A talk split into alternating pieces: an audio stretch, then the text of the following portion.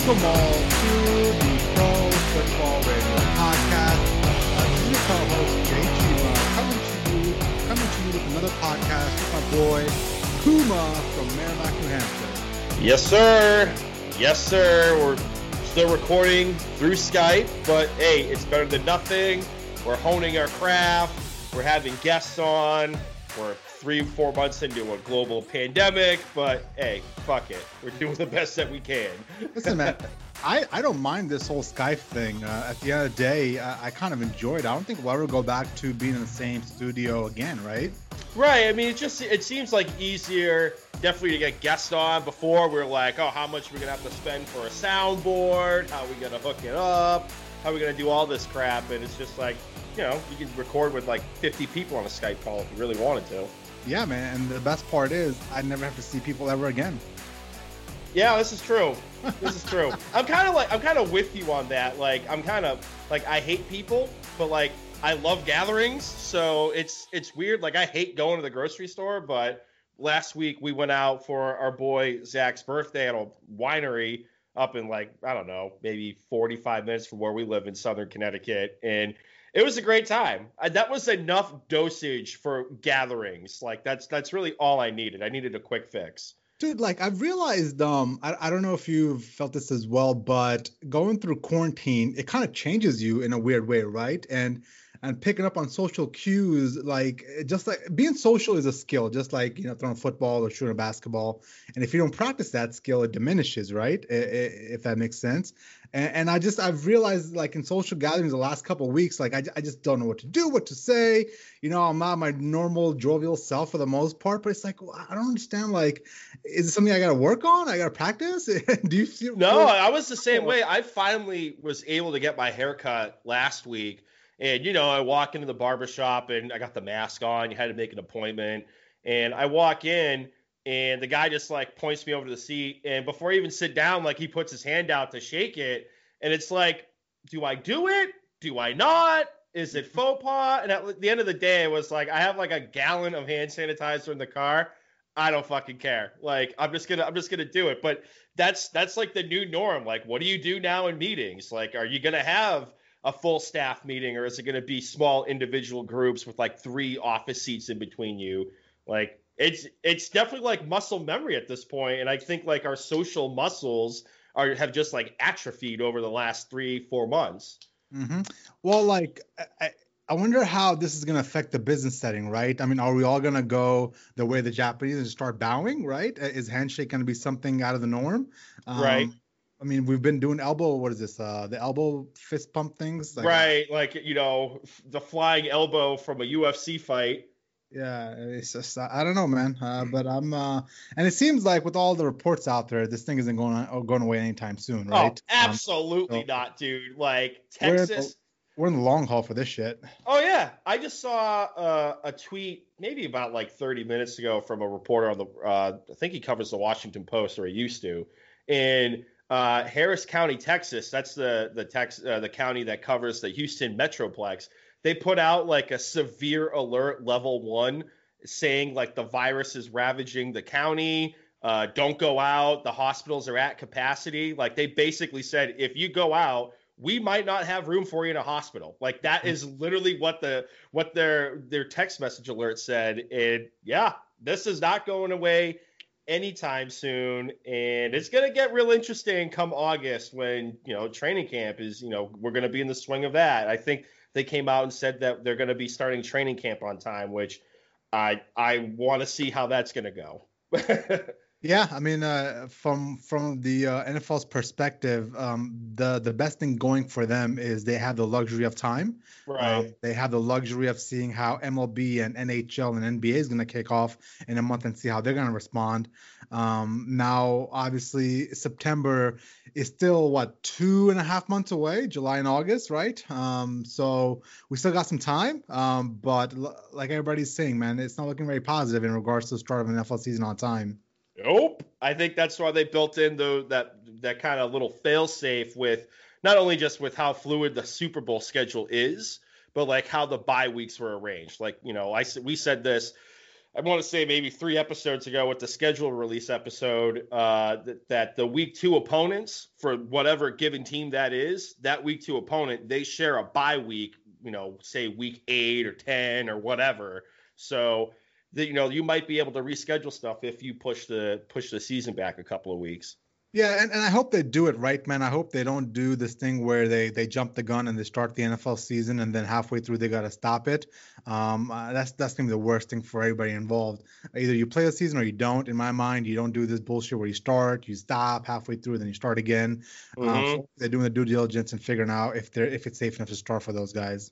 Yep, for sure, for sure.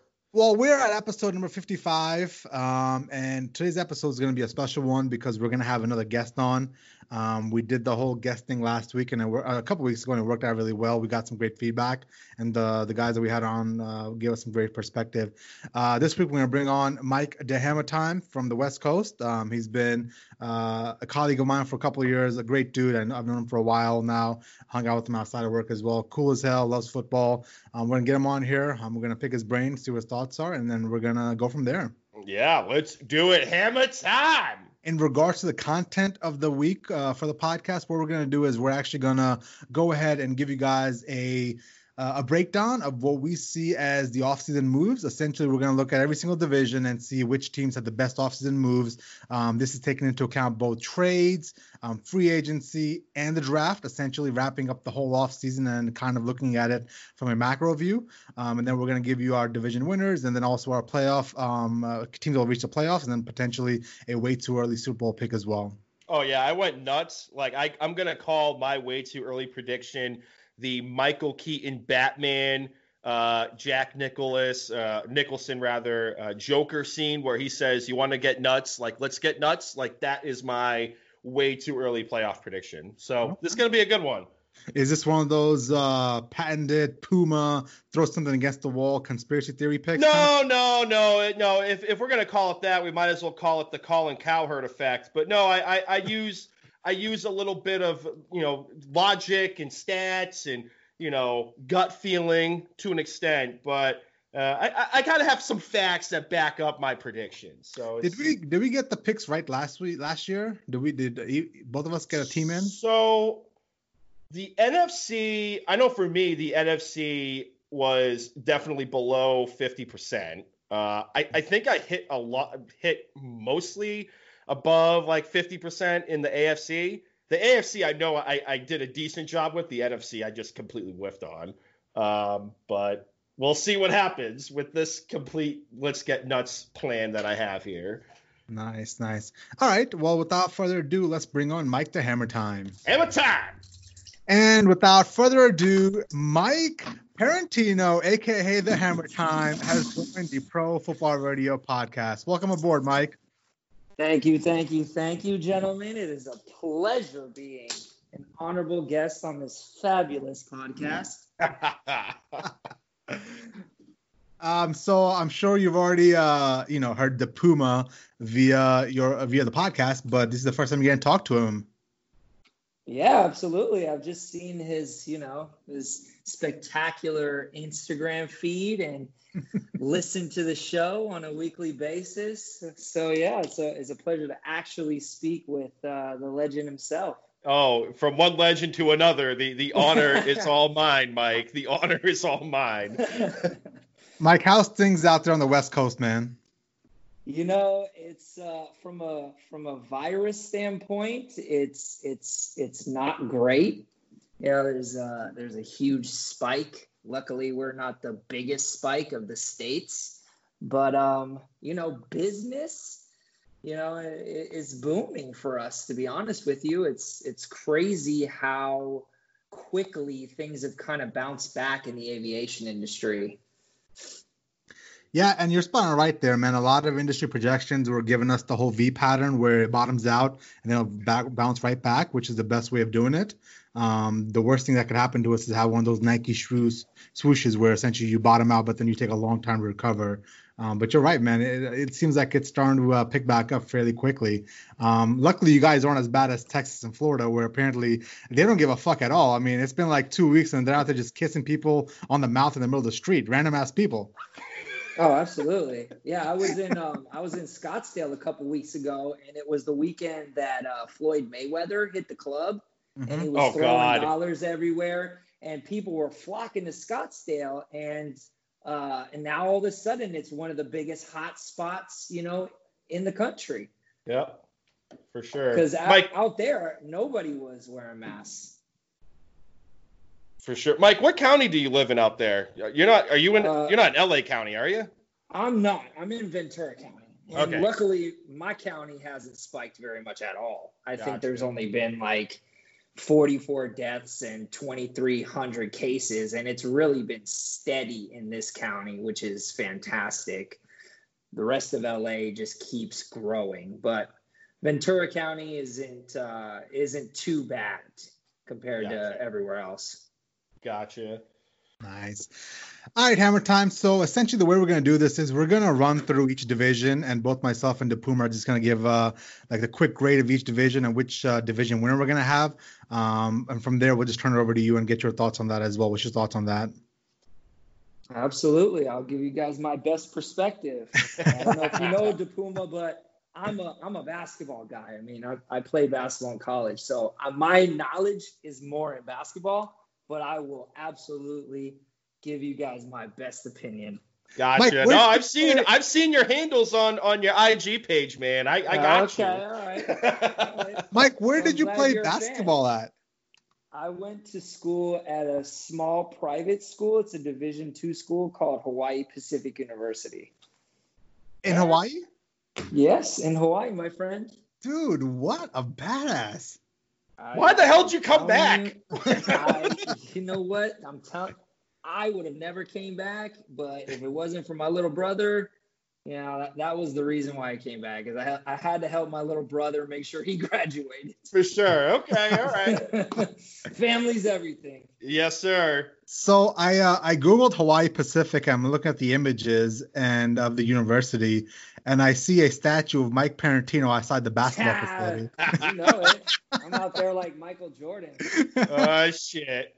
Was that on the Big Island, Mike, or, or where was it? It's on the island of Oahu, so it's okay. where like uh, downtown Honolulu. We had we had two campuses. Like one was in downtown, the other one was uh, up in the mountains, called a city called Kaneohe. Okay. And uh, yeah, I spent like my freshman year in Kaneohe, and then transitioned to downtown, and I was living all over the place. I was living in Waikiki, Honolulu. Uh, oh, I lived shit. on the North Shore for a little bit of a time. Oh, pipeline! all right.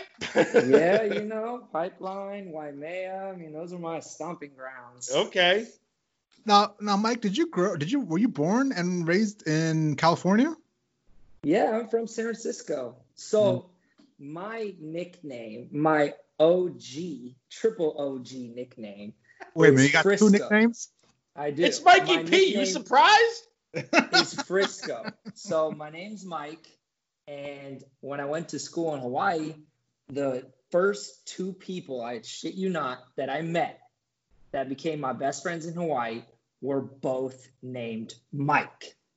So three mics hanging out the whole time I lived in Hawaii. There was no possible way. So immediately we came up with nicknames. Mine was dubbed Frisco since I was from San Francisco. So that was my OG nickname from the start. So if you want to say my name is Mike, aka Frisco, aka Mikey P, aka Hammer Time. Jesus, what are we talking? To? We talking to uh Jesus, uh, Apollo Creed here with this 19 intros before fight night before he even takes the top hat off. Damn. what can I say? People call me the Don over here. my man, my man. Mikey P, what a legend. Um, all right, man. Well, let's start with the AFC East. Um, Puma, you want to give your quick thoughts on uh, how the division sh- uh, shaked out after uh, the offseason moves and who you think will win the uh, division? Yeah, yeah. So really, the you know the the you know the Dolphins they made kind of the big splashes in free agency, in my opinion, with you know the signing of Byron Jones, and then they went after uh, Kyle Van Noy. Um, they they showed up the running back position by getting Jordan Howard off of free agency. They uh, they traded for Matt Breida on draft day. The Bills, their big splash was they they traded for Stefon Diggs, just another guy to stretch the field for Josh Allen. Um, the Pats, they stood pat for the most the most part. I guess like the one big transaction was Tom Brady leaving, and the Jets the the Jets really the, all they did from my notes here was they got Mims in the second round of the draft, uh, another weapon for for Sam Darnold. But really, the winners out of this division were, were the Bills and the Dolphins. Yeah, see, I, and I don't see it that way, man. With the Patriots, man, I, I thought it was more. Uh, they didn't really stand pat, man, because they let obviously Tom Brady go, but then they also let Jamie Collins, Kyle Van Noy, Danny Shelton. I mean, all just kind of left, and they never never really replaced them. So I think in my mind, the the Pats earned a D minus in a grade if I was to give them one. Um, I think the Dolphins earned an A minus because they got a bunch of picks. Uh, they got a bunch of people coming in in regards to Matt Breida, Xavier Howard, and they also drafted Tua Tagovailoa for their future. Um, and then I think uh, the the uh, Buffalo Bills also ended up getting an A in my book because they ended up bringing in Stefon Diggs, and they also brought in AJ Epenesa. So I think for the most part, uh, I, if I had to pick right now, uh, I think the Dolphins. Uh, I'm sorry, the Buffalo Bills are going to win that division. Oh, for sure. I have them winning the division as well too. I mean, it, not even just the free agency aspect and the draft, but you know they they have one of the best rosters on paper in the NFL, at least depth wise. And I think you know we saw the emergence of John Brown last year with his route tree. He can do the intermediate routes. He can stretch the ball. He can stretch the field, and just Stefon Diggs to complement on the outside and Cole Beasley underneath. And I think Dawson Knox, the tight end, is going to take a giant step forward. So, oh yeah, give me the Bills in this division all day and you know twice on Sunday. How much time? Who you got winning this division? No, I, I agree with you guys 100%. I think the Pats just took a dump. You know, they they really should have. Uh, they should have kept Brady. It did whatever possible need for him to stay there. Get him whatever he wants. I mean, at least for the time being. But yeah, the the Tua draft I thought was a great pickup. You know, that's the a good start for the beginning of their franchise to kind of blossom because they are absolutely trash. And, yep, uh, you yeah, hurt my feelings, Bills, Mike. the, the Bills are just, you know, they're slowly but surely getting better and better every year. So I, I completely agree with you guys on that one. I would have given the the the Pats a D minus as well. Yeah, I mean, and and uh, you know, I'm glad that you said that because you know a lot of people are blindly putting their faith into the in the Patriot system and the Belichick way. Um, but you know, when you don't have a franchise Hall of Fame quarterback, it makes the rest of it harder. I mean, the Patriot system can only take you so far, um, but you're gonna need a uh, a bona fide quarterback to t- take you over the hump. You know. Oh yeah, for sure, and especially in the locker room. You know, for the players, it's like when things were going bad or going good, Tom Brady always had a voice. And now I heard from the players, you know, they were giving interviews earlier today. Uh, the what's it called? The the McCourty brothers. They yeah, saying, like, they, don't, they don't. Yeah, they don't have that voice in the locker room now, which is a complete shift in how their team operates. Yeah. Makes sense. Um, okay, cool. Uh, the next division we're going to touch on is the AFC North. And looking at this division, man, um, you got to look at the the top dogs. Uh, I give the Baltimore Ravens an A minus. Um, it's an embarrassment of riches on offense, and they added J.K. Dobbins out of Ohio State. Um, couple that with you know Calais Campbell on the defensive end, you're going to see these guys win the division again in my eyes. Um, some great moves that are made by the Cleveland Browns. Um, they really went all out in free agency. They uh, brought in uh, tight end Austin Hooper. They shored up the line with Jack Conklin, um, and they uh, hired a new uh, head coach in uh, the guy from uh, the guy from Minnesota, Stefanski. So all in all, I think both um, uh, Baltimore and Cleveland did great jobs in the offseason. Um, and I'm going to actually go with uh, Baltimore winning the division. Yeah, I, uh, I, I second that. I have Baltimore winning the division as well too, and not only just the Calais Campbell uh, trade that they got, you know, another veteran presence in that locker room. Uh, they they drafted Patrick Queen in the in the first round. Like he, you know, typical fashion, he fell he fell to them. Uh, I believe it was the the late 20s uh, in the draft this year, and you know it's just gonna fill a fill a void that you know Ray Lewis and and uh, Terrell Suggs left behind when they left, and you know I think he could be Ray Lewis 2.0. I know that's real early to say that, but I think he could uh, really shore up that position. Uh, the Steelers, to me, in this division, I think they're going to be the ultimate X factor, just because uh, you know, they were an eight and eight team with a guy named Duck and uh, Mason Rudolph getting his head taken off by uh, Myles Garrett. if they had a competent quarterback back there, they probably would have made the playoffs. So I think, you know, if Big Ben is able to come back, his elbow holds up, and he's not asked to drop back 40 times to get obliterated in the pocket, I think they could do uh, do some damage. And I have them actually as a wild card team uh, especially if they move Juju Smith Schuster inside his more natural position. Well, nice, nice. Did you hear that Ben had a come to Jesus moment and he's opened up about his struggles with addiction and porn and all this stuff? So he yep. says that he's coming out this year firing. We'll yeah, but but Mike, when I read those comments, I was like, but that's all of us in quarantine. Like, I'm not doing anything. Oh, different. absolutely. like, am I? Do I have to go get some help as well now? oh my god. I was Mike before you got on board. I was telling uh, telling Puma, uh, I actually kind of caved and I uh, I gave uh, fifty dollars to OnlyFans. wow you know, quarantine is a uh, interesting time, my man. oh, for sure. I, I think there's probably been like maybe a handful of days where I haven't touched a sip of alcohol. I mean, it's just it's just the wave of the future. Work at home, drink a couple beers, and you know, figure out the rest of your day. it's basically it, my man. Basically yeah. it. There's been times where I've been on calls and I, you know, I shouldn't be drinking, but I have. we got like always the dream. Yeah, we all we just have a drink at work. Why? Why? Why? Well, now you can. yeah, it's Mad Men 2020. It's fine. We got like VPs and like heads of companies in our calls, and I'm just like, yeah, I'm gonna be back here just pounding away a vodka, you know. Absolutely. Um, Mike, did you end up picking uh your winner out of the AFC North? Uh, I agree with you guys. I mean, Baltimore is just by far to me the favorite. I mean, Lamar is he's ultimately uh, Michael Vick 2.0, and he's in, I feel like he's getting better and better every single year. I don't think anybody's going to come close to to what they produced last year. So I, I got them being number one. A A in my book, and uh, yeah, Cincinnati's going to stay in the F category for a while. well, I mean, listen. At the end of the day, they made some decent moves. Obviously, they drafted uh, Joe Burrow for their um, for the future, but I mean, it's just way too early for them to make any yeah. noise at all. You know, it, it, you're right. It is. They were they were literally they were very active in free agency, right? They brought in uh, defensive end uh, DJ uh, Reader, and then also they uh, brought in Trae Wayne. So I think they made decent moves, but for the most part, I mean, they're just going to be sitting in the back of that division for a couple years because it's so competitive, right? You got the Ravens, you got Big Ben, you've got Baker Mayfield and the Browns up there who, who you don't yeah. know it could be bad. So I think I think Cincinnati is going to be kind of sitting in the rear uh, for a while.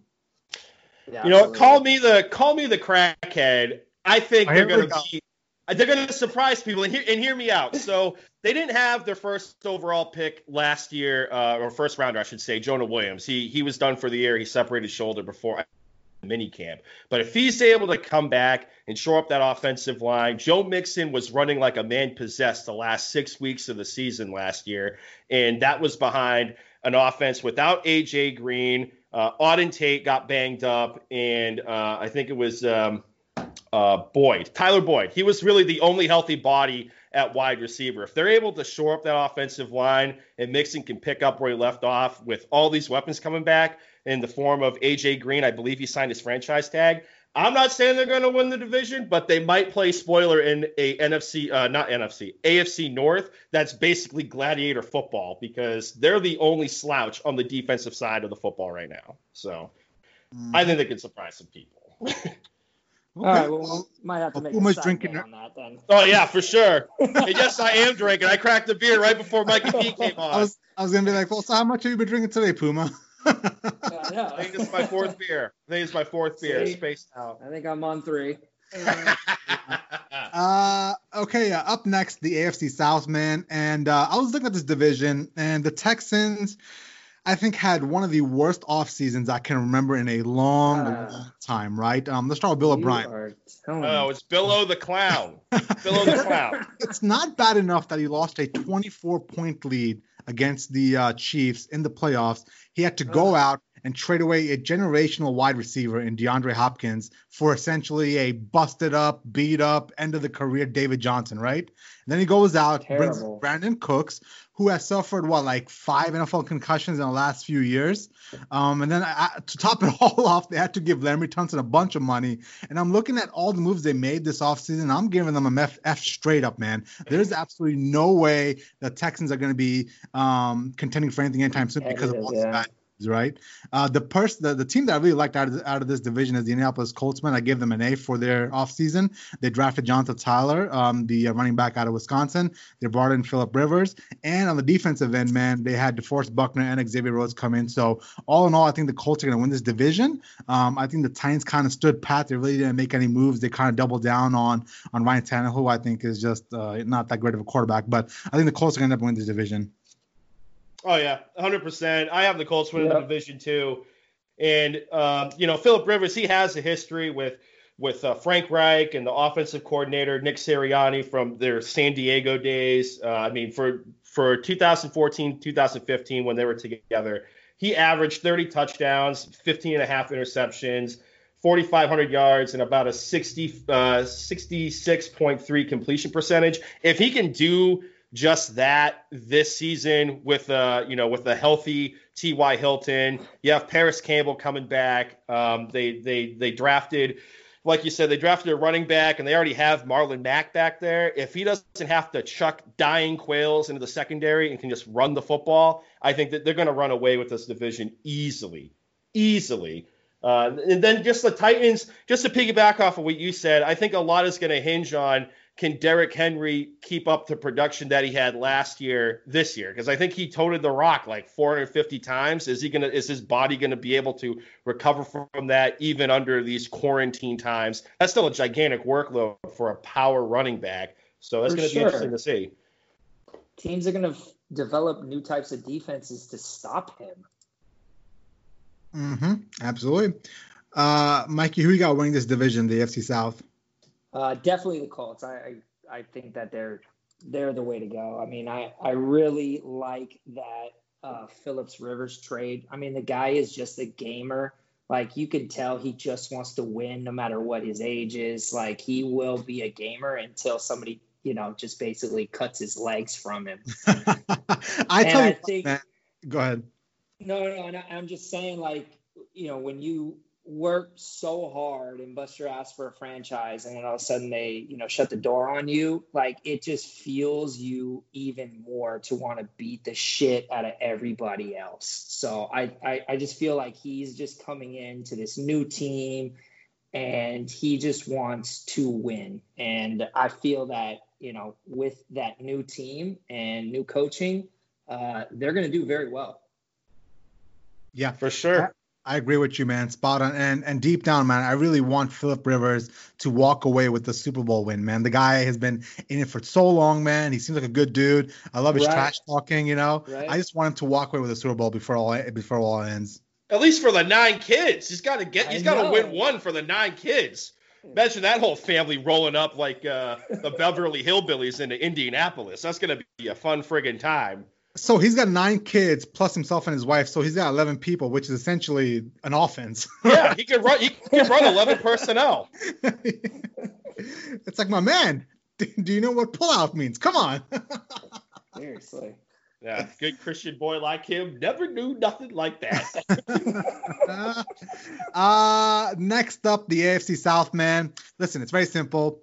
The Kansas City Chiefs, um, their whole philosophy is we're going to go out there, we're going to score a million points. We don't really care about defense as much as we should, but we're going to go ahead and outscore you. And this offseason, all they did was they just added to that, uh, they just added to that offense. They brought in what in my mind is a Darren Sproles kind of clone, uh, Clyde Edwards Helaire, the running back out of LSU. And this kid's going to do wonders for that offense, man. It's going to open up a brand new set of plays, brand new set of um, schemes. Um, I think the Kansas City Chiefs are going to be even more deadlier um, than ever before. I give them a B for their uh, for their offseason moves, and uh, I'm going to have them winning the division. But the dark horse out of the division, out of the AFC West, is going to be the Denver Broncos. Um, looking at their draft and their offseason moves, man, I'm going to give them a B plus because they added quite a bit of high level talent. Right, they got Jerry Jeudy, Lloyd Cushenberry, KJ Hamler. They brought in Melvin Gordon, the running back uh, from the Chargers, um, to help out as well, and then AJ Bouye. Um, so I mean, they, I think they're the trendy AFC dark horse pick here, but I, I can see them making some noise if the quarterback Drew Lock actually progresses as he's supposed to, and I'm going to give them an A for their offseason moves. Yeah, I 100% agree. Uh, I mean, really, the Chiefs. Enough said. They're they're they're going to win the division. They're probably a 14 win team as as the floor. Uh, you know, Clyde Edwards Helaire. He's been getting Brian Westbrook comps as well too. So I mean, we've all seen what Westbrook did in an Andy Reid offense in Philadelphia. So Clyde's Edwards-Helaire might be a guy I'm targeting in fantasy, but I'm 100% with you on the Broncos. I have them as my first AFC wildcard team. Uh, I think they could be possibly a nine to ten win team. I like the pick of Jerry Jeudy to complement, you know, uh, Courtland Sutton already being there. You have KJ Hamler. Um, the the defensive side of the football, I really like that AJ Bouye pick to fill the void that uh, Chris Harris left when he went to uh, Los Angeles. So I really like the Broncos. It's going to be interesting to see how it works out with the quarantine because they haven't been able to have face to face meetings. It's a new offensive system under Pat Shurmur. So it's going to be interesting to see how they're able to pick up and adapt to that.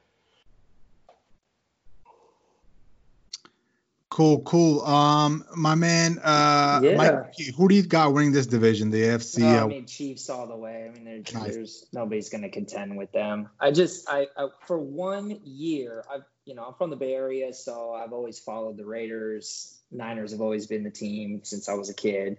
But just one year, I would like for them to make some noise and every single year that Derek Carr is the quarterback is never, it's just something is wrong with him. And He's checked down Charlie. Really yeah, it's just they paid him too much and and ever since then he's just he hasn't produced and it's driving me insane. I Mike, want them to win. Mike, I think I think what you gotta watch here is you gotta watch that pickup of Marcus Mariota. Um, they brought him in to sit behind Derek Carr, but mm-hmm. you gotta wonder how long is Derek Carr's leash, man? If they're two and four, absolutely. If they're two and four, six weeks in, and the team seems to be performing okay, but the quarterback's holding you back, who's to say, you know, they're not going to pull the plug and, you know, throw Marcus Mariota out there and see what he's going to do? And I like Mariota, man. I liked him coming out of college. I do too. He's from Hawaii dude can move. He's from Hawaii. He's got a good head on his on his shoulders. Um, seems like he's in the playbook. It just seems like he just didn't get to get to put it all together in the in Tennessee. He had a couple good years, but I tell you what, man, this might be a fresh start for Marcus Mariota's career as well. For sure. I hope as there's some serious competition and you know in preseason. For sure. Training it, camp. I think like a big key is, you know, they picked up Henry Ruggs. I mean, he is a speedster. He can stretch the field. It, it, you know, Derek Carr or Mariota I mean, they're both check down Charlie type quarterbacks. Like, you know, there's nothing wrong with that. You can make a career off of it. But if you're getting a speed guy on the outside, it's like the ghost of Al Davis made that draft pick this year. You better throw the ball downfield. I mean, yeah. imagine if you could st- you have Tyrell Williams, who's always been a bona fide number two. You have Darren Waller, who had a breakout season as a tight end last year. If they can just throw the ball down the friggin' field, that offense could make noise. They overachieved a little bit last year. If they're able to just open the playbook up a little bit more, I think they could surprise some people. Yeah. yeah. Well, they were supposed to bust out last year. Remember, they were supposed to yeah, have speed comment, and, and, I mean, and you know, unfortunately, that moron can't keep his trap shut for more than 20 seconds. But you know, he was supposed to be that guy, and they were supposed to put all together last year. Um, but I do think Derek Carr's clock is ticking. Like, there's two quarterbacks that we got to watch this year. It's uh, uh, Baker Mayfield up in Cleveland because uh, mm-hmm. what's his face? Uh, who's the guy sitting behind him? Puma. What's his name? Uh, oh, Case Keenum. Case Keenum. So Case Keenum is a Kevin Stefanski guy, and I guarantee you, if they're six weeks in and Baker Mayfield's thinking it up, Case Keenum's going to yeah. start. And same thing He's in Oakland. dark horse. Exactly right. Same thing in Oakland. Marcus Moore is going to be uh, kind of thrown in there as well. Um, okay, cool. Well, that wraps up the AFC. Let's move over to the NFC and let's start with the NFC East, where there's always so much fucking drama. Um, in regards to the per so I had quite a bit of tough time with the NFC East just because every single year you really don't know what's going to happen. Um, and I think the two teams you really got to watch the Dallas Cowboys and the Philadelphia mm-hmm. Eagles. I think I'm going to give the Dallas Cowboys an edge here and have them win the division because of some of the moves they made. Um, I love that CeeDee Lamb pickup, man. Um, that dude's going to do wonders for that offense alongside Amari Cooper. Um, they obviously free, they obviously signed up Dak Prescott on their franchise tender, but also on the defensive end, Trevon Diggs, man. I love that pickup on the defensive end as well. Sure, they made quite, they lost quite a bit of people uh, along the way. They lost Byron Jones, Robert Quinn, Travis Frederick, Jason Witten, Randall Cobb. Quite a bit has left, but I do believe they have enough on on uh, offense to to win that division. Now, the other team that you got to kind of keep an eye on, and I'm uh, and this is the reason why I picked the the Cowboys because I'm a little bit on the mixed side of how I feel about the Eagles. You thought I thought they did great by picking up Jalen Reagor and Marquise Goodwin, really giving some vertical threats to Carson Wentz. But then they go and pick up Jalen Hurts in the second round, a quarterback that's supposed to be backing up Carson Wentz, who in my eyes is a starter. So that's the reason why I give the Cowboys the uh, the nod here. But keep an eye on the Eagles as well, man. Yeah, I have it flipped. I have the Eagles winning the division, and it's only because you know I like the moves that they made in the draft. Uh, I like the trade of Marquise Goodwin as well too. They had a lot hinged on you know uh, DeSean Jackson last year, who really only balled out for one game, and then he hurt his quad and he was done for the year. But you know they, they have speed. They have two stud tight ends. But they also they they made that trade for Darius Slay to to fix a secondary that all three of us could torch for Christ's sake. Uh, but I think at the end of the day, continuity is going to be key. I mean, Dallas has a new coaching staff. There's all this drama going on. Surprisingly enough, it's not about weed yet, but th- that could change. Somebody could fail a drug test, but really all this drama is just surrounding Dak Prescott and are they going to hammer out a deal when they should have just got the deal done last year instead of paying Ezekiel Elliott? But that's a discussion for another podcast. But I think I have the Eagles with an edge. I didn't mind the draft pick of Jalen Hurts only because if Jalen Hurts was the backup last year instead of old man Josh McCown, they win that football game against the, the Seattle Seahawks. So, you know, I get it. You know, you you you signed – Carson Wentz to this long franchise, uh, you know, franchise altering contract for your team. Why are you drafting a quarterback in the second round? Well, look at the playoffs last year, and that's why. Um, and then I think a team that could surprise some people, I think they could play spoiler, is the Washington Redskins. Uh, they picked up uh, Antonio Gibson and uh, a couple other people in the later rounds of the draft. There are speedsters, and you, you have old man Adrian Peterson coming back, but I liked what I've seen so far out of Dwayne Haskins. He's cut down on the weight. He looks leaner. He looks, you know, his footwork has kind of improved a little bit in these modified training things that he's doing. And I think he looks good. I think he could be poised for a step forward, especially with the coaching staff that wants him down in Washington. So I think they could play spoiler a little bit. Nice, I nice. agree with Philly having the edge. I think Dallas has a ton of talent, but you know, just that continuity with the team chemistry is such a big aspect of winning. And they seem to really haven't figured that out. And that's, it's depressing because you would think that with all the talent that they have, that they would be a, an elite team, but they're not. Yeah, yeah, yeah. And what's your thoughts on that whole Carson Wentz, uh, Jalen Hurts situation? Because to me, that was a head scratcher, right? I mean, you clearly need speed and you clearly need wide right. receiver help and offensive offense help, but instead you go out and you pull one of those moves that like the Packers did, and you draft a very competent, highly qualified quarterback to sit behind your to be sit behind your franchise quarterback. It's like a mixed message signal going on there. Yeah, absolutely. It means you either are planning for the future or you know you may well, you have really some other really idea of Carson Wentz, right? to trade yeah. Puma, do you think that whole Carson Wentz thing? Do you think they look at the last couple years and the fact that he seems to be always injured? He's never really there when they need him. Even this year in the playoffs, I'm sure. Listen, it's not his fault that he got concussed, but he wasn't there for them. Do you think that played into uh, a reason why they took Jalen Hurts?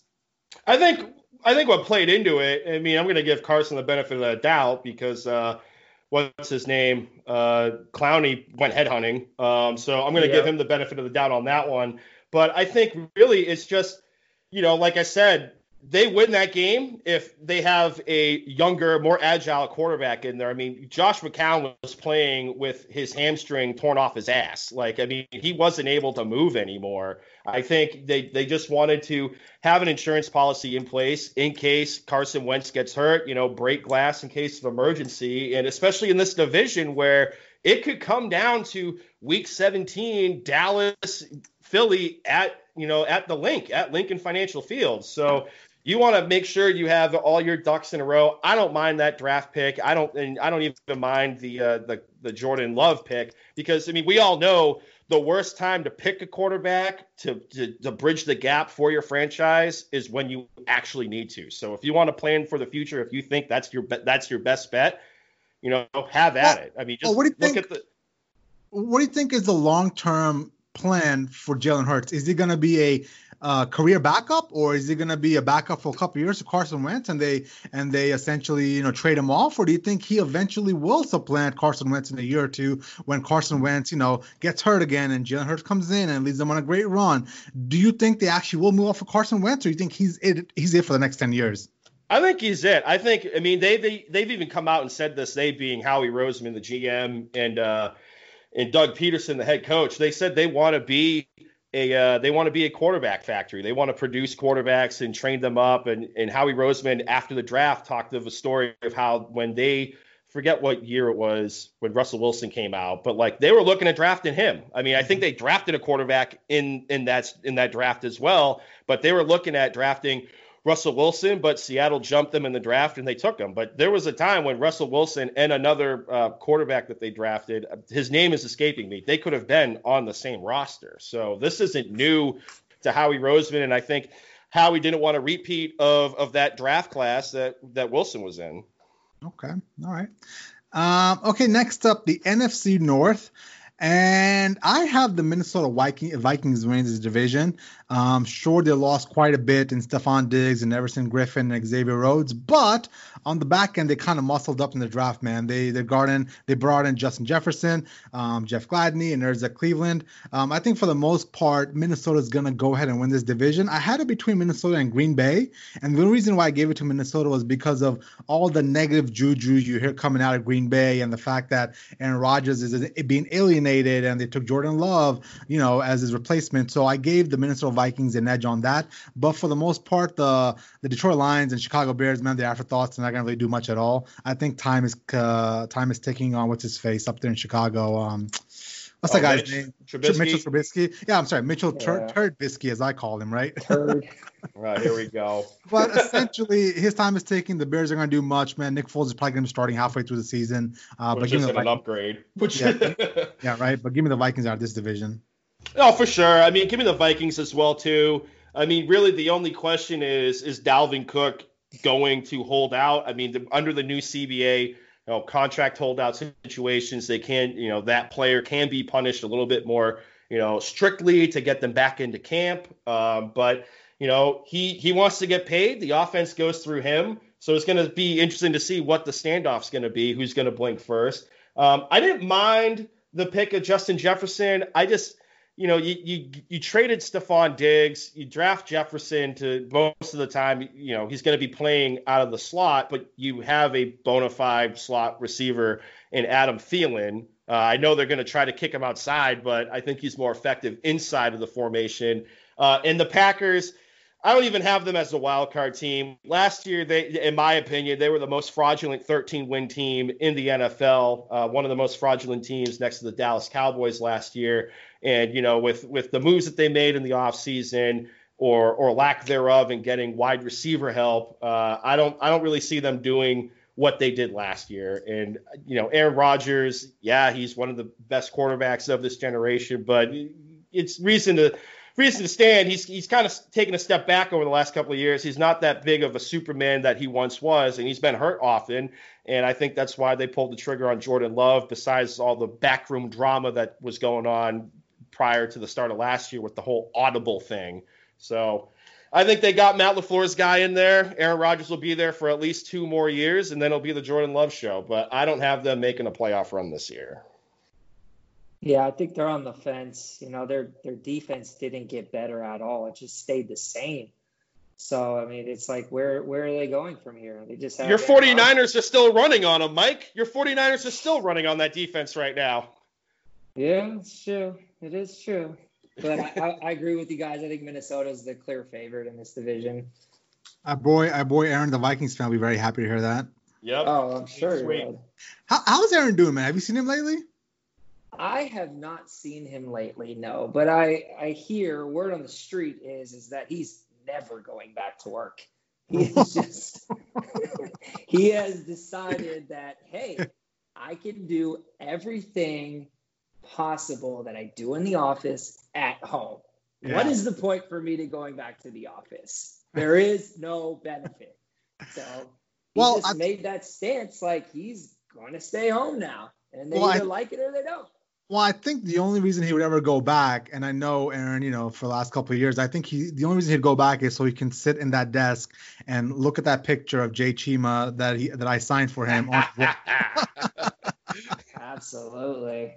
The wall, the shrine. His he has his little shrine with a couple other, uh, you know, ex-employees up there on the wall. Their badges and their signatures. Oh who was who was that guy that I started when I started like two years ago? We would always make fun of him on the charter calls. You remember what's his name? Oh god. Max. Yes. Max Schwartz, the legend. Oh. Yeah. Is his badge up there on the wall as well? Absolutely. It kind of thing's kinda, never coming down. It kind of concerns me. My picture's up there with the rest of the negative juju slash people that have kind of left Clay Lacy kind of thing, you know?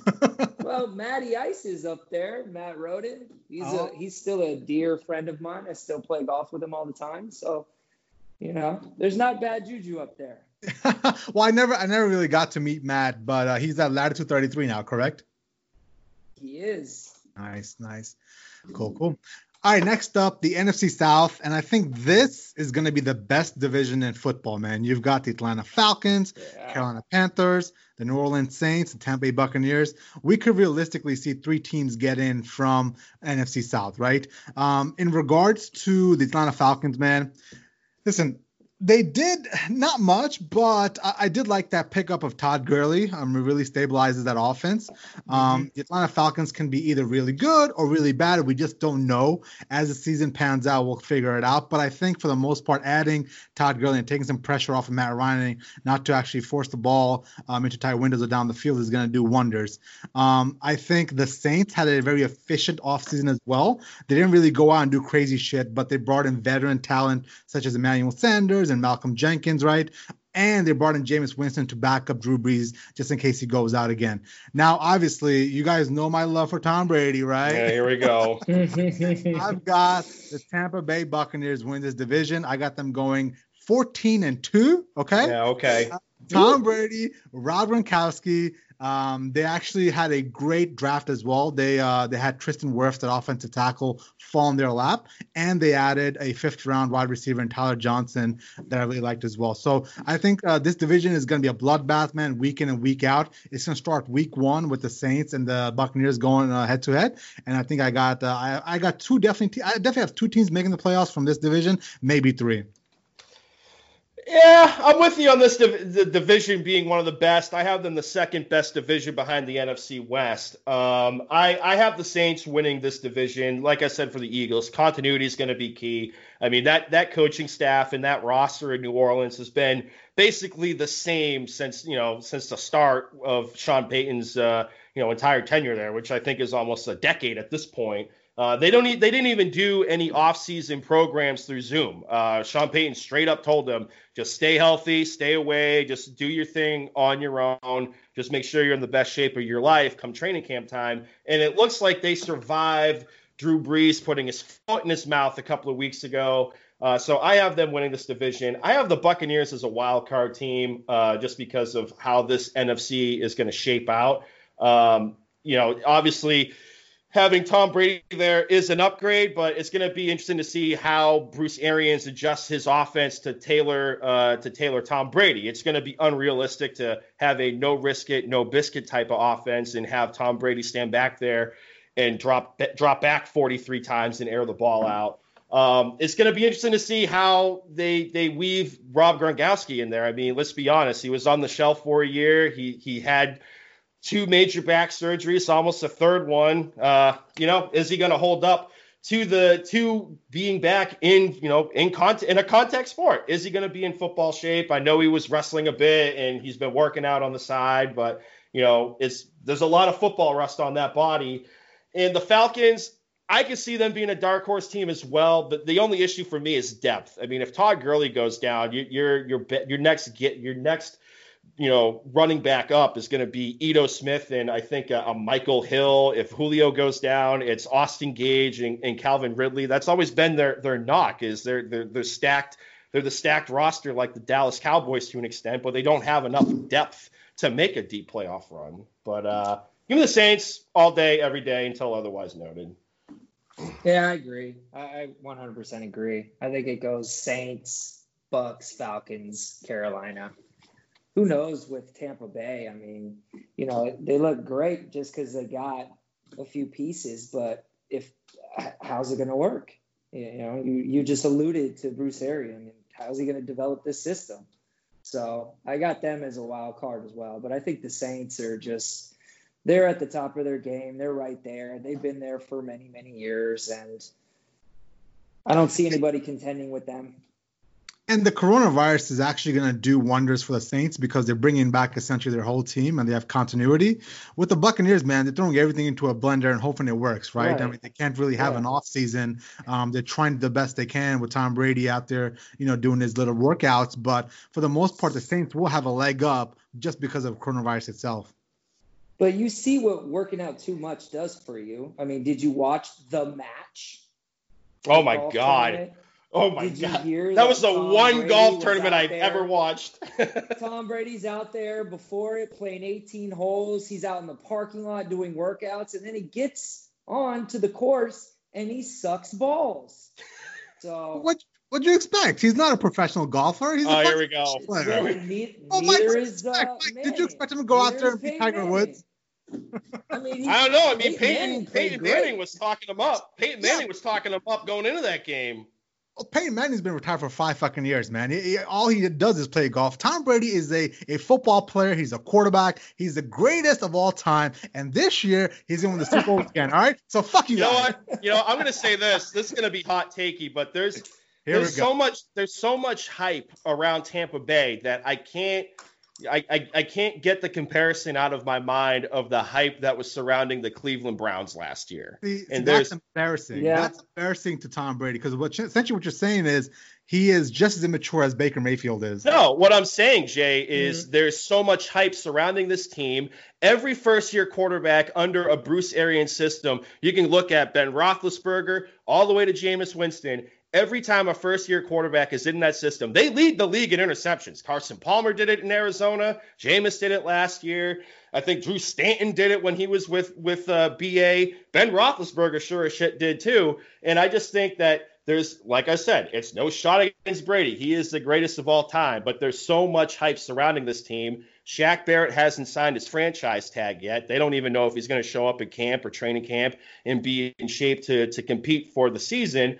And, you know, they're playing in a hotbed state for COVID. Their players already hmm. tested positive for this. There's just so much going against them with, with the headwind of the hype train that's going on. And I think that if they get off to a slow start, it, you know, the pressure from the national media is going to be overbearing to, besides Tom Brady, a very young roster.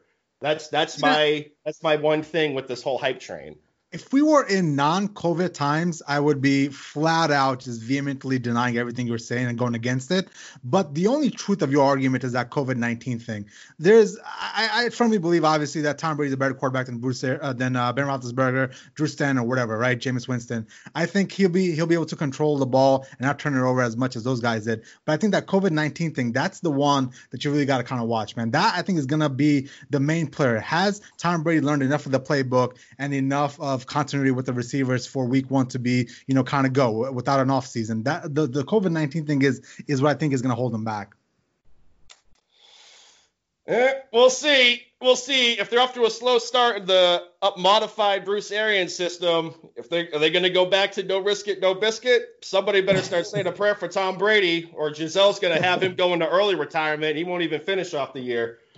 I'm all I'm saying is 14 and two, and we're going to the Super Bowl. All right. Wow. Okay. Don't let that avocado ice cream hit you in the face when they throw it in. Uh, the next next up, the NFC West, uh, second best division in football. It's going to be a bloodbath out there as well. Um, a lot of people are given quite a bit of hype and love to the Arizona Cardinals, and I see why.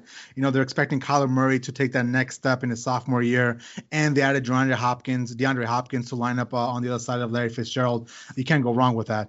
But that Clemson uh, hybrid Isaiah Simmons pickup is where I think it got really interesting for the Arizona Cardinals. That's the reason why I, I give them an A because that dude is an absolute freak. I have the 49ers still winning this division um, just Ooh, because they're tried and true for the most part. They did lose quite a bit uh, in free agency. They lost DeForest Buckner, Emmanuel Sanders, Matt Breida. But the fact they brought in Trent Williams, I mean, that's like a show stopping trade right there, right? So yeah. I got the, the 49ers winning. I got the Cardinals as a dark horse team. Um, Seattle's always going to be the Russell Wilson man. I mean, the guy guy, no matter what you throw around him, he's going to get his team to nine wins, 10 wins. So keep an eye out on them. And I think LA Rams are kind of the odd man out looking in, man. I think all those very aggressive moves they made a couple of years ago with Todd Gurley and, and Brandin Cooks and everybody else, I mean, that's catching up to them now. Um, now you're finally seeing just what, I mean, this is a make or break a year for, I believe, Jared Goff, right? Um, you're starting to see this team not perform the way it did a couple of years ago, and it's starting to bite him in the bite him in the ass. All those big big moves they made. Yeah, they, he already restructured his contract that the ink just dried on from last year to to free up cap space to sign Jalen Ramsey. And I mean, this is the, the Rams example is really what happens when you go all in and it doesn't work out and you trade away. You don't they don't have a first round draft pick for the next three years because of what they did to get Brandin Cooks and what they did to get Jalen Ramsey. Their cap space is a mess. I'm with you. I think they're on the outside looking in too. Um, I have the 49ers winning. I like, I love the draft that they had. Uh, you know, Brandon Aiyuk in space in a Kyle Shanahan system. Give me that all day. I'm gonna get him yeah. early in some fantasy football drafts for sure. That that running back situation. You know, you have Raheem Mostert. You you have you know you have um, Jesus Jerick McKinnon might be coming back. He's still under contract. I mean, that running back Hydra is just is insane. Like I said, they're still running on the Green Bay Packers right now, for Christ's sake. And I, I, really like to see what this offense does going through Brandon Aiyuk. I'm a little worried about Deebo Samuel breaking his foot this week. He's going to be out for three to four months, but he should be able to come back. But who's going to step up? Is it going to be Dante Pettis? Is it going to be Kendrick Bourne? That's going to be the interesting thing to see. Uh, I'm on the Cardinals hype train. I've said it the last couple of episodes. I have a ticket for Kyler Murray to be an MVP this year. I think he's going to take a giant step forward uh, in his second year. Again, continuity is going to be key, and he played like an absolute stud down the stretch last year, and it kind of coincided with Dancing Cliff Kingsbury finding his stones in the red zone and going for it a little bit more instead of kicking it all the time. Uh, I think this is going to be interesting to see. They shored up that offensive line a little bit. They they did that um, that Simmons draft pick where you can line them up anywhere. Uh, the offense is looking a little bit more fluid under Kenyan Drake, former Dolphin. Breaks my heart, but we never used him right. Uh, and DeAndre Hopkins is just going to be a yak machine, yards after catch, uh, to complement Christian Kirk and a, a, young wide receiver corps. So give me the Cardinals as a wild card team, and I have the 49ers winning the division. Yep, me too. You know, I'm a huge Niner fan, so absolutely. Absolutely, we were we were uh, minutes away from a Super Bowl title until you know Magic Mahomes came through and just stomped on our throats. But yeah, I, uh, I I look forward to this year. I think these these two rookies. I mean, they already signed them to their to their four year rookie deal, so it's obviously yep. a note that they got some supreme confidence in these guys. But um, yeah, I mean, other than that, like Seattle is always a threat to the 49ers. They always are. Uh, I enjoy watching their games because they're crazy competitive. The last two games that they played, they were, you know, nail biting games. So, and I think Goff's, you know, he's he's really he's at that plateau where it's uh it's it's make or bust. You know, you got to come out and really start being a showstopper other than that, he's just going to get dumped to the side like Johnny Manziel. Yep, for sure. Um, let me ask you a question, um, Mr. Hamilton. What mm-hmm. is your feelings on Jimmy Garoppolo? Are you in on him for the long haul? Or with the or with the fact that the Niners this offseason made a run at Tom Brady and weren't very firm in their beliefs of Garoppolo. What's your thoughts on Garoppolo as your franchise quarterback?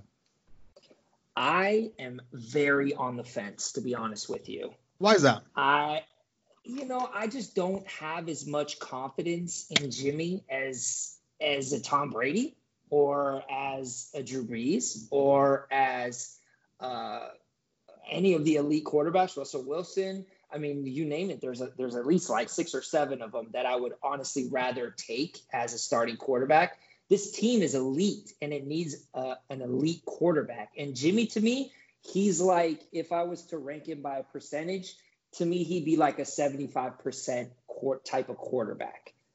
So I I feel like they are on the fence as well with him, whether or not they really want to sign him to an extreme long-term contract or they're going to try and make another move, draft a, a young quarterback. Not sure, but me personally, I as soon as they landed Jimmy, I wasn't the biggest fan.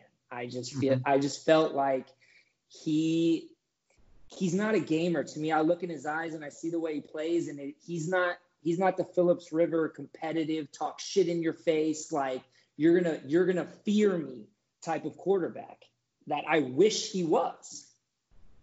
Yeah, no, and, and the reason why I bring it up is now because I, I saw the same exact thing you saw uh, as, as a Patriot, right? I mean, he, he was with us for a couple of years, and I just didn't see it, and which uh, it always infuriated me when people, you know, always made the comparison of being the next kind of Tom Brady stepping in and taking over bullshit. But I, the reason why I asked that Man, question, you get upset if anybody says that, even if the Water Boy. Come on now. yeah, well, when you're when you're comparing the greatest of all time to some trash ass quarterback, then of course they get upset, right? Uh, Let me ask you a question, yeah. Mike P. What is it going to take for you this year? Like, what do you want to see out of Jimmy G? Like, do you want him to go to school and win it for him to the long term answer, or do you want like what is it for you? What is it going to take for you to have him on board for the long haul? I mean, I'm going to throw in a basketball comparison, right? So the way that I feel like Jimmy G is, com- I compare him to a man named Dwight Howard. Right? Ooh, you guys all know Dwight Howard. Oh, I so, know Dwight Howard, Orlando Magic, and the former Laker. Of course, yeah. The guy was like projected to be like this amazing basketball center, could dominate like Shaq could, but he just didn't have it inside of him to dominate. He was like, you know, a fucking pansy. He just wouldn't take that step mentally. And the way that I feel, I feel the same way about Jimmy. I just feel like he's there. He's a great quarterback, but he's not. He's never going to take that step. Just a, mentally, he's not there. Yeah, and the way that Dwight Howard's career panned out, man, he had a couple great years in Orlando, lost to the, the Lakers in the finals, and then he just kind of after that he wasn't the same. I mean, he got traded around to Lakers, the Rockets, and yeah. now he's back with Lakers again.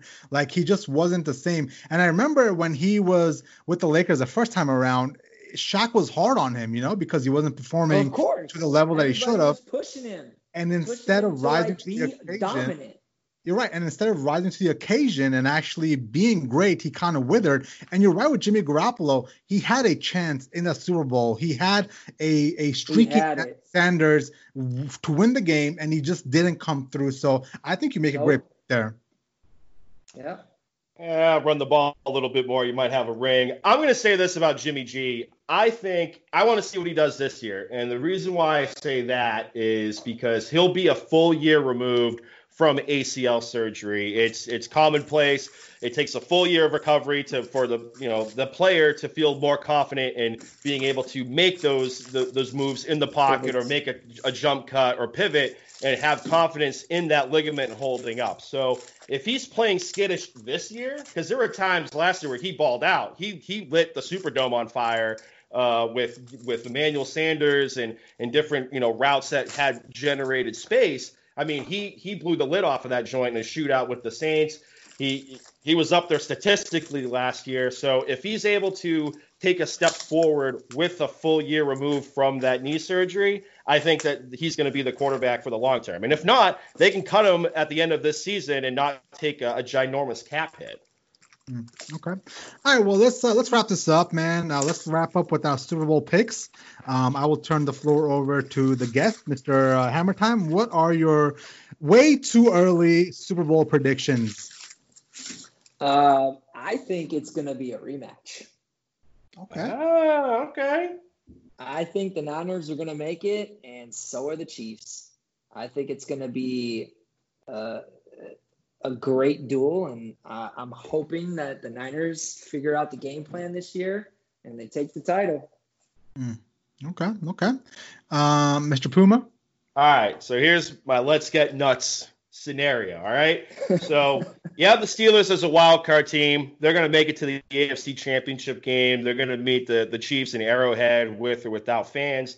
I have the Steelers winning that matchup. I like their defense a little bit more uh, over the Chiefs. Uh, the NFC side, I got the 49ers Cardinals in the NFC Championship game. Mike, I'm sorry, my guy. I, I, I got I got Arizona going to the Super Bowl, and I think we're going to have a rematch. Cardinal Steelers from you know five six years ago, and I think the Steelers are going to come out on top. I just I like their defense. I like what they did on the offensive side of the football. If James Conner can stay healthy, Juju's moving inside. Les Claypool is going to be playing outside to stretch the field. And if Ben Roethlisberger can just stay healthy, I think this team could make a deep playoff run and get a get a Lombardi Trophy. Dude, you weren't fucking lying. That is very fucking nuts. Oh my god. Yep. Let's get nuts. Hey, it's the early Let's- part of the year. It's the summer. It's the slow season. Why not get nuts? Let's go. I can buy the Arizona Cardinals thing. Yeah, I can see Kyler Murray taking that next step, and they're loaded on offense and they got good Yeah, defense. well, I I don't know how much is left in the tank for Big Ben. I mean, essentially that surgery he had. I mean, they don't want they didn't give us the full details of it, but it seems like it was a Tommy John surgery. Yeah. Those surgeries, I mean, we don't know how he's going to come back. Is he going to be great? Is he going to be mediocre? Is he going to be done? Is he washed up? I think I'd feel more comfortable if they had a viable backup instead of Duck Hodges, whoever else, whoever the fuck is backing him up. But if they had like a Cam Newton backing him up or bringing him in, I, I could buy that. But but I mean, Big Ben, I just I can't buy that Super Bowl just No, here's here's here's my here's the comparison I'm going to make to the Steelers.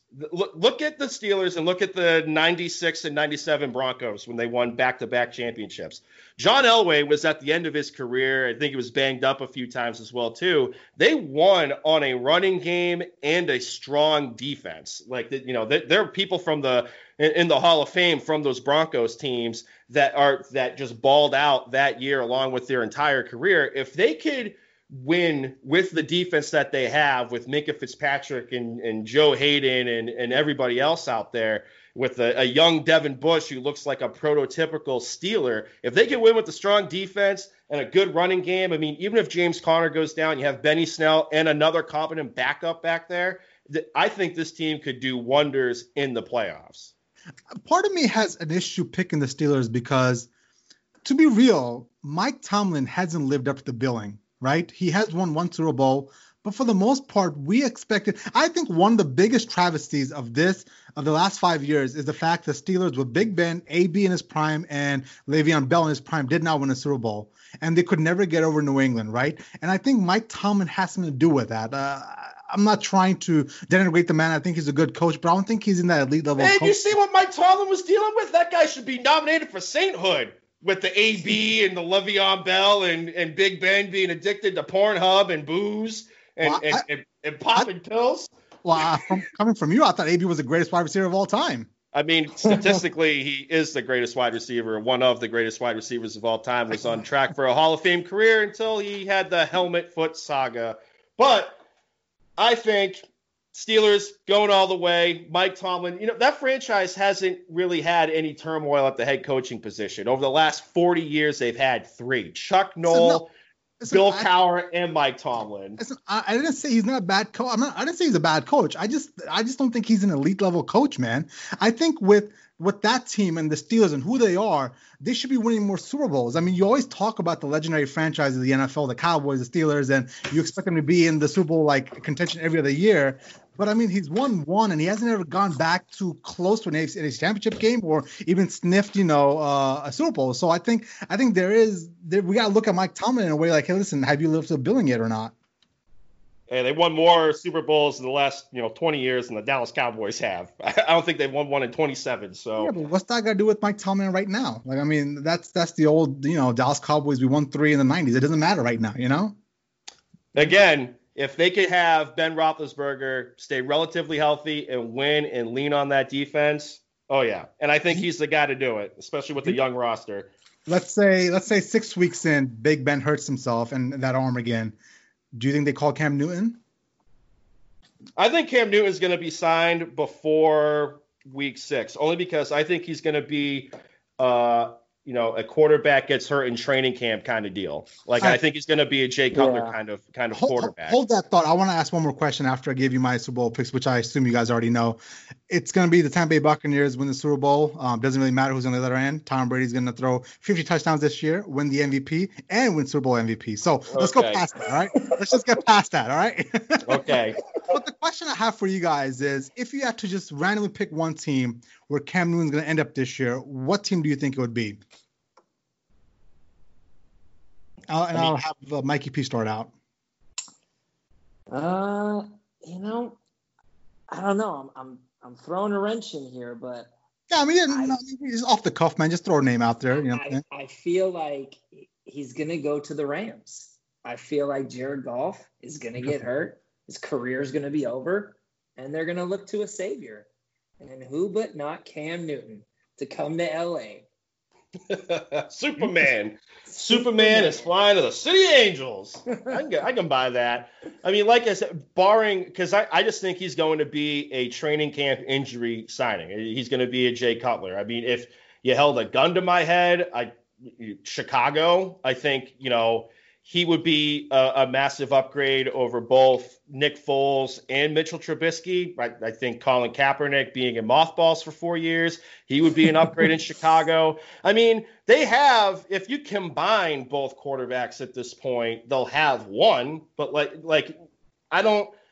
Besides that one year Nick Foles had with Chip Kelly, he he's been a career backup at best. Like I, I just I yeah he had that magical run with the Eagles is going to be one of the most, you know, talked about all-time runs in NFL history as a quarterback. But I mean, beyond that, like that, that's that's really all it is. I mean, he couldn't he couldn't win the job back from uh, a guy known more for his jorts and his mustache in Jacksonville uh, than than anything out of Washington State, besides leading the nation in passing.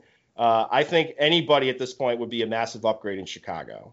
Yeah, and I think Puma, my original thought went to the Bears as well. Um, but I think the fact that you have two quarterbacks that they want to see this year kind of works against Cam, right? So you have Mitch Trubisky. Let's say he wins out and you know he starts um, out of the out of the gate. Let's say you know six weeks in he gets pulled, but then you're going to give another six you know, four to five, six weeks to Nick Foles. At that point, you're at week 12 of the season. I mean, is Cam really going to come in and do anything at that point, right?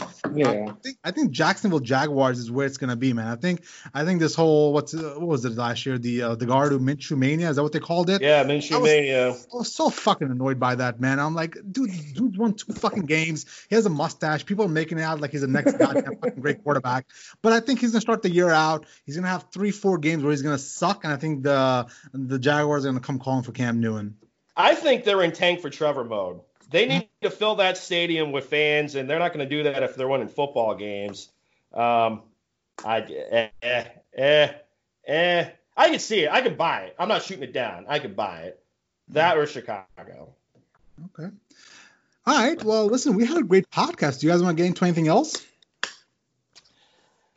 Oh, let's see. I think the I said this not to make a hard left on this, but I think you know with all the COVID stuff going on right now and how some teams are going to be handling the beginning of training camp, I think, and I tweeted about this last week, it's going to get interesting in how the league as a whole and ownership deals with COVID nineteen uh, positive diagnoses because it's been on the table that they'll place players on the non-football injury list, the NFI list, and it's up to the owners, but they don't have to pay those players. And if there's going to be teams that are going to put their players on the NFI list, that's going to be a huge union issue, and I think that could, you know, rival the the dirty laundry that's being aired out between the Major League Baseball uh, Players Association and ownership. So uh, they need to figure that aspect out before they have players showing up in training camp because that is a workplace hazard at this point. Mm-hmm. mm-hmm. Makes sense. Makes sense. Okay. Yeah. Um, Mikey P. Any uh, any last words? Yeah, no, I agree with you 100%. I mean, the NBA was just talking today that, you know, 16 players had tested positive and, you know, they were getting ready to to have everybody go to to Orlando and it's like, well, what do you do now? It's the same same situation for the NFL. Like when they come to training camp, like wh- what do you do? Mm-hmm. So I mm-hmm. agree with you. Mikey, you're you're a hooper. Who do you got? I know the schedule got released today.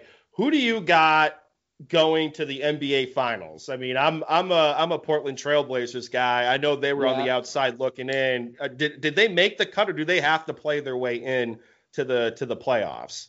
Ooh, I don't know about Portland, but I can definitely tell you, I think Milwaukee's going to take it this year. I think sure. they're just they're the depth of the team.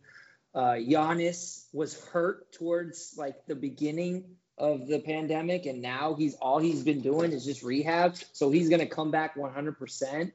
Um, I just I think that they will, you know, essentially beat the Lakers. I think it'll be the Lakers and Bucks in the finals, and uh, and yeah, I think the Bucks will take it this year. Even though I really wish that the Bucks would lose, because I think if the Bucks would lose, then the Warriors will have a better shot of trying to land Giannis because that is the overall goal for the Golden State Warriors. Is we right now we need Giannis. So okay, that's my pick for basketball. I saw I saw the schedule got released a little bit ago, and looks like the Clippers and the Lakers are playing on July 30th at 9 p.m. Um, and then July 31st, you got some more games. Uh, Mikey P, if I had to ask you for one dark horse team to keep an eye out, not the not the big dogs, not the Clippers or Lakers or or the Pelicans, who is that one dark horse team to keep an eye on? Um, I think Dallas. Dallas is a yes. Uh-huh. Very, very. I get. I'll buy stock in that, team. Mike. Yeah, like Luka Doncic, he is amazing. And then when you put Porzingis in there, like they just have a very solid team. So I think they're going to make a, a little bit of a splash in in the uh, in the playoffs, and a lot of people are didn't expect them to do very well this year. So yeah, that, that's my dark horse team. It wasn't wasn't Luka hurt before this whole pandemic thing went down? Didn't he hurt his ankle, right? Yeah, yeah. So, but I mean, Right now, everybody's just resting. Right, exactly. He didn't have to worry about rehabbing and rushing back from an injury. He's had three right. months or, to do it on his own. Or minute restrictions. Like these guys are all healthy. This should, mm-hmm. I mean, this should be like the best playoffs possible because everybody should be at the same level. So what now, you're saying is I should drive to New Jersey and place a bet for the Dallas Mavericks to win the championship. Is that what you're saying? Maybe. Well, what okay. are the odds? Okay. Yeah. You know what, Jay? While you're talking, I'm going to look up the odds real quick. Yeah. now, now, Mike, I've been out of the loop on the whole NBA thing. Like, are they sure. going right into the playoffs, or are they going to go ahead and like do some sort of like play-in games or whatever? Yeah, there's like some teams on the bubble that they're gonna, you know, have some like kind of like a tournament style where um, they'll get a chance to make the playoffs. Uh, but that's as far as I know. I mean, I'm not so much intuitive of what's going on here because it it keeps changing. Right. And especially with COVID right now, you know, they don't even know if it's going to happen. Yeah, makes sense.